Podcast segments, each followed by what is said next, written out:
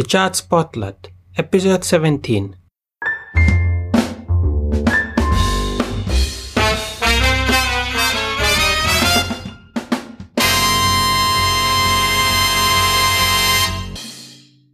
Hello, Jazz Spotlight fans. Jani Lunga here. Welcome to the 17th episode of the Jazz Spotlight podcast and the second of this special edition of the Jazz Spotlight podcast. In case you missed yesterday's episode, episode 16, then you don't maybe know about this week. This week is a bit special because there is a special edition of the Jazz Spotlight podcast with some of the stars of the Pori Jazz Festival 2014. So yesterday, Monday, the first guest was just a great guitarist. It was Kevin Eubanks, who came on the podcast to talk about many things like growing up in Philly and playing in New York with jazz greats like Art Blakey and Roy Haynes, The Tonight Show with Jay Leno, and he also gave out advice for musicians, for young musicians. So if you missed it, you can find the episode at thejazzspotlight.com slash episode 16. And it's gonna be so that every day there's gonna be a different guest for this week and this week only. And after this week, the podcast will go back to normal. So a weekly show, one episode every week with a new guest every week. The guest we have today is just a great musician. If you're from Washington DC or, you know, if you're from New York, then you probably know him. And especially if you're into piano music, piano jazz, then his name is definitely someone you know. Or even if you're into hip hop, you probably have heard of, of him because he had been playing also with hip hop stars like Q-Tip and Erykah Badu. You know, today I'm just so excited to welcome on the podcast Marc Cary to talk about many things like playing at the Pori Jazz Festival, growing up in Washington DC, is Marc Cary Focus Trio and their latest album, Four Directions. Like always, I just want to remind you that you can find the links of all the things we talk about in this episode with Mr. Cary at thejazzspotlight.com slash episode 17. This is a Jazz Talk with Marc Cary. Enjoy. Hey Jazz Spotlight fans, how is it going? I'm Jani Lunga and I'm here from Pori Jazz Festival in Finland. And I have another guest for this series, this special series that we're running from the from the festival. And you know, it's difficult where to start from about this guest because he's he's just a great artist, a great pianist. He, he grew up in in Washington D.C. and I'm gonna ask him about you know about Washington because I'm sure that many of you, of you who are listening from D.C. would like to learn more about what he you know what impact growing up in in D.C. had on on him and his career, and he's performing here at the at the Pori Jazz Festival with his with his focus trio. And you know we're gonna talk about the latest album, Four Directions. Is with great pleasure that I welcome on the podcast Marc Cary. Hey, Mr. Cary, how are you today? I'm fine, thank you. Welcome. All right, welcome, welcome on the show. And you know what what are your first thoughts about here about Pori Jazz for what you have seen? Uh, this is my second time at the Pori Jazz Festival. I came maybe two, three years ago with David Murray and Macy Gray, and it was a great time. So to come back with my own group is just an honor. Yeah. And I presume that when you came back, the festival had a different setting because this is the first year where the festival is, you know, with three stages outdoor, and you're gonna perform here at this nice, nice setting. The weather now is settling. Let's hope it's not gonna rain. Uh, what are you know what are your expectations for the gig? Um, my expectations are pretty much for the band um, that that the, the, group that that I have, Focus Trio. Uh, we're obviously very focused, so no, but we I, I, just really look forward to expanding our musical um, um, creative, you know, uh, pockets and and just having a chance to perform, you know, in front of a group of people that really want to hear music. Um, I guess my only expectation is that we play our best. and can, can, now that you, you mentioned the the focus trio, let's talk about the trio for a while. How did you how did you you know guys get together, and how did this project start? Okay, well, we started uh, this project, well, the the group in itself, about 14 years ago uh, Samir Gupta, myself, and David Ewell. That was the original group. And I, I found these guys in California, in the uh, San Francisco area.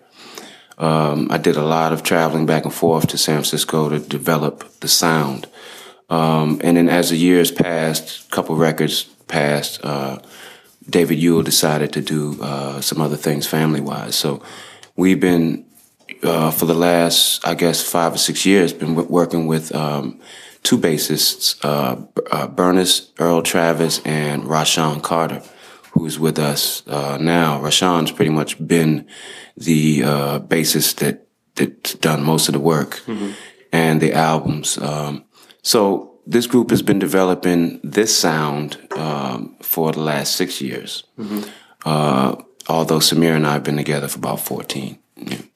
Okay, that's very interesting. And you know, I'm gonna ask you about about four directions, but before we go more into four directions, I just want to get stuck with the with the title because you know the first thing I think about four directions is like you know north, south, west, east. So right. about traveling.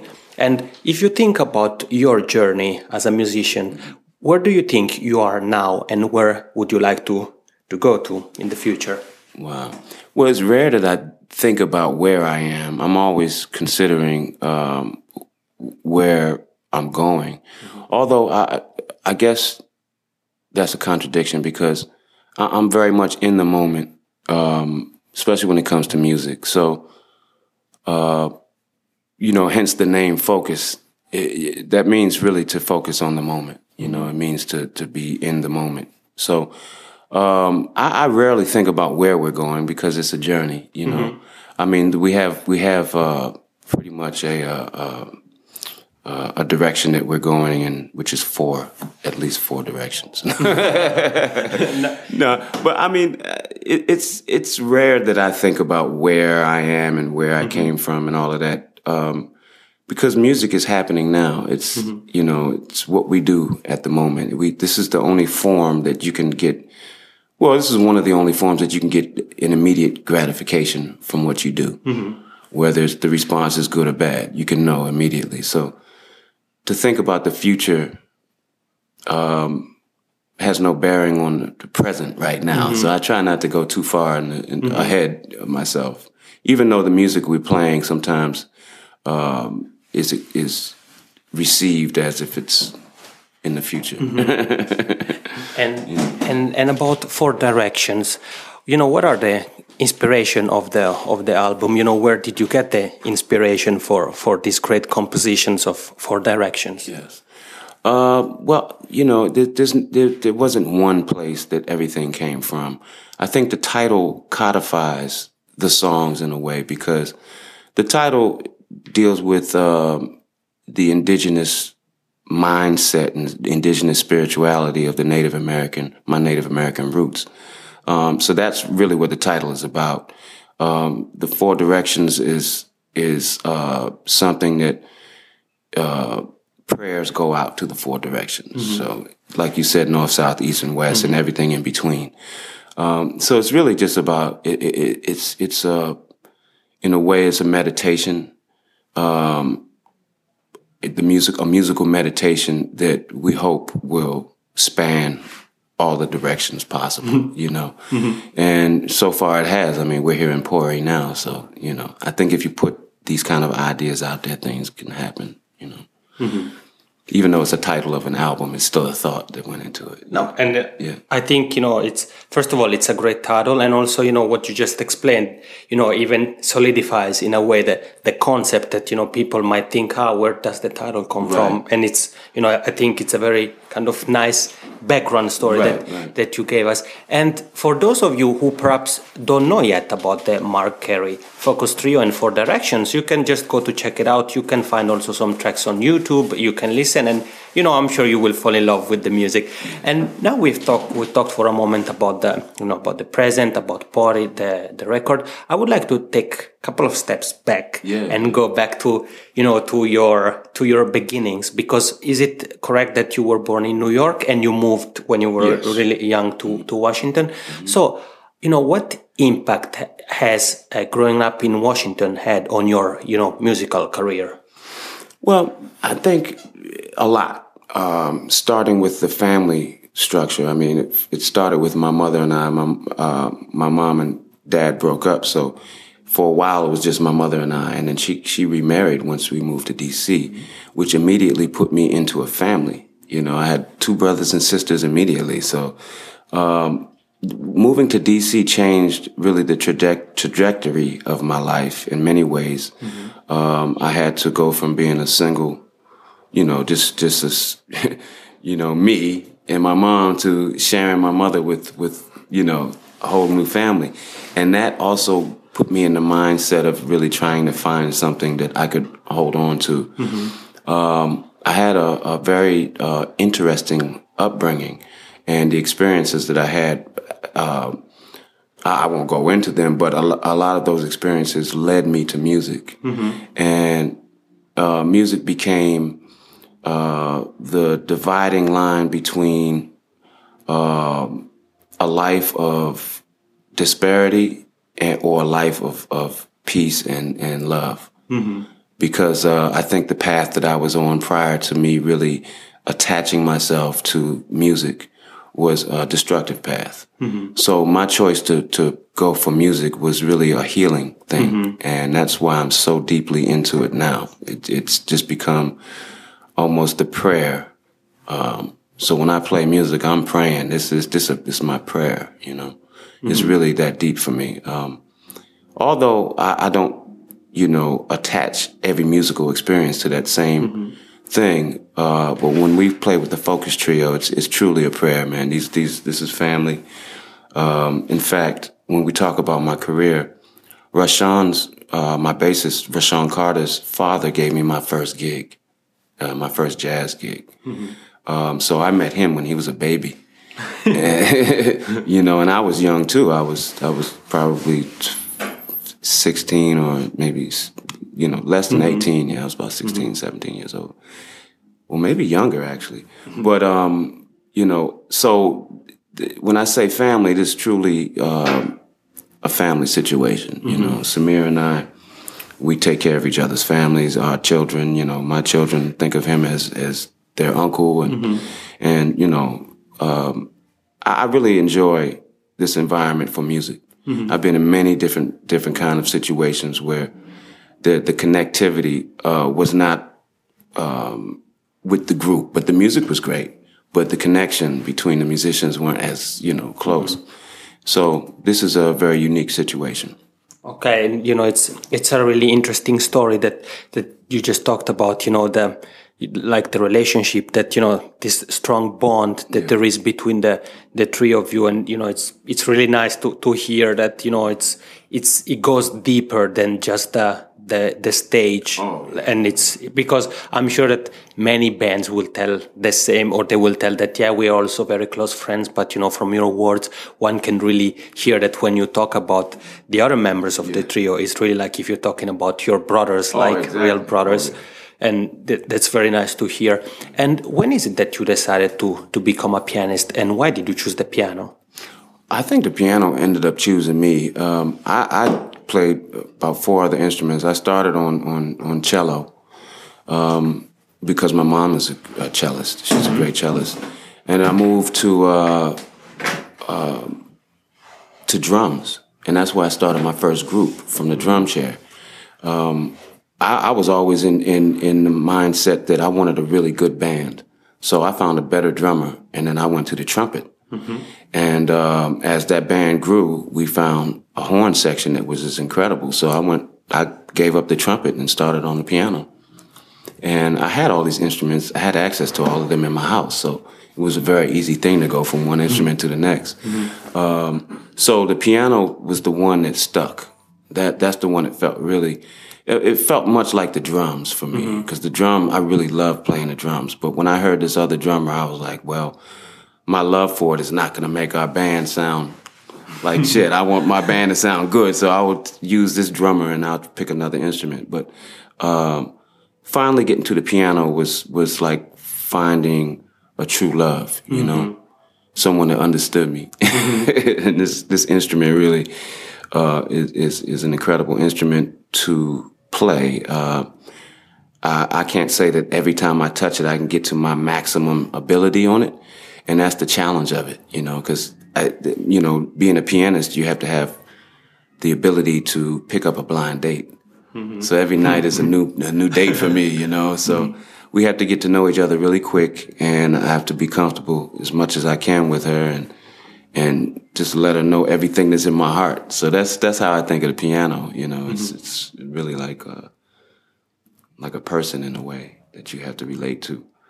Um, and they're all quirky. They all have their quirks, you know. So, but I really I really enjoy um, the instrument that I chose, and I, I think the piano uh, inevitably chose me. So. And you know, it's really nice to hear your words because it really sounds, you know, like you're talking about the the, the love, and it's really it's really cool to hear these kind of things like from from a pianist such as yourself. And some of the listeners of the podcast are, you know, young pianists or perhaps are studying the piano. Uh, what kind of advice would you have for them? Well, uh, I think my my advice would go would be a little broader for musicians in mm-hmm. general because mm-hmm. even though you might be playing the piano now, you might pick another instrument. Who knows? But I think music is a very powerful and uh, it's a very powerful and spiritual medium to communicate from. Mm-hmm. So I feel like if you're the kind of person that that has things in their heart that they want to be able to to express, then music would be a, a, a beautiful platform to do it on. If you're talented musically, I would suggest immediately uh, doing some studying into the history of the instrument itself, from from every aspect, from the European classical to to you know uh, the modern day forms that that this, this instrument has you know uh, existed through. Um, if you're interested in jazz, I would suggest um, that you do quite a bit of research into um, not only the piano, but how the piano fits into uh, the ensembles, and and really t- and, and find a voice of your own within that knowledge. Um, it, it takes time. It takes, like Freddie Hubbard said, it takes about 15 years to get your own sound.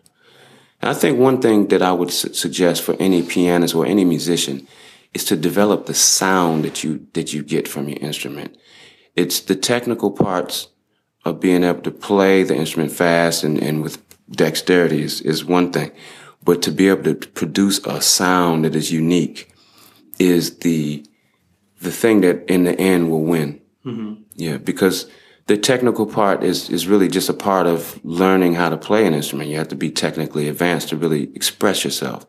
But then once you've re- once you've gotten to that point, and as you're developing that, you need to develop how to really communicate with the instrument, and that's a journey for everybody. There's mm-hmm. no one way to do it. So, you know, that's the thing that I think everyone will find joy, you know, in learning about themselves. How do I really communicate through this instrument? And that's that's a very question to end up the this uh, episode with. So if you're listening to this podcast and you would like to become a musician, think about what Marc Cary said about you know doing some research and you know trying to to start to play an instrument because it might happen like happen happened to him that he started with an instrument and switched to another one and another one until he found he found the the right one the the love and the match was like was there mr Cary thank you so much for being on the podcast i really appreciate it Thank you so much, and I hope all your listeners really enjoy the music and and just go back and there's 22 more albums out there that I've put out in the last 15 years, last 20 years actually. So uh, yeah, if you if you like what you hear, please check the rest of it. All right. Thank you. Okay, everybody, we're back.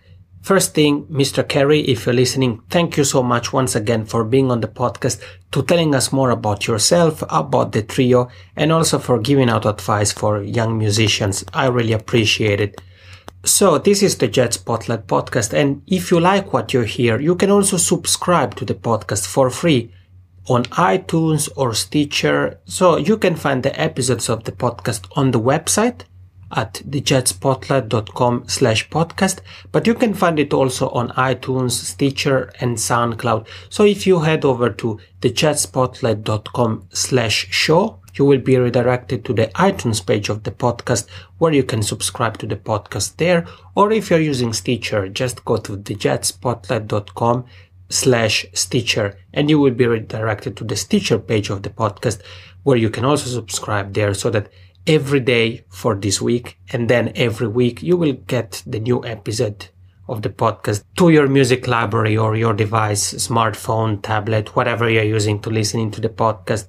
I also would like to invite you, if you like the podcast, if you liked what you heard so far, to leave a review and ratings on iTunes. That would be really appreciated if you could just spend one minute of your time to leave a, a, short review or just ratings at the iTunes page of the podcast. Again, at thejazzspotlight.com slash show. That would really help the podcast because it would also help people who might, you know, benefit from the podcast find it on iTunes because, you know, the reviews impact the kind of rankings in the search engine of, of iTunes. So that would really help if you could, could help out with a, with a short review or rating. I really appreciate it. So again, this was the episode 17. You can find all the uh, links of the things we talked about with Marc Cary at thejazzspotlight.com slash episode 17. I'm Yanni Lunga and this is the special edition of the Jazz Spotlight podcast. I'll be back with you tomorrow. Take care.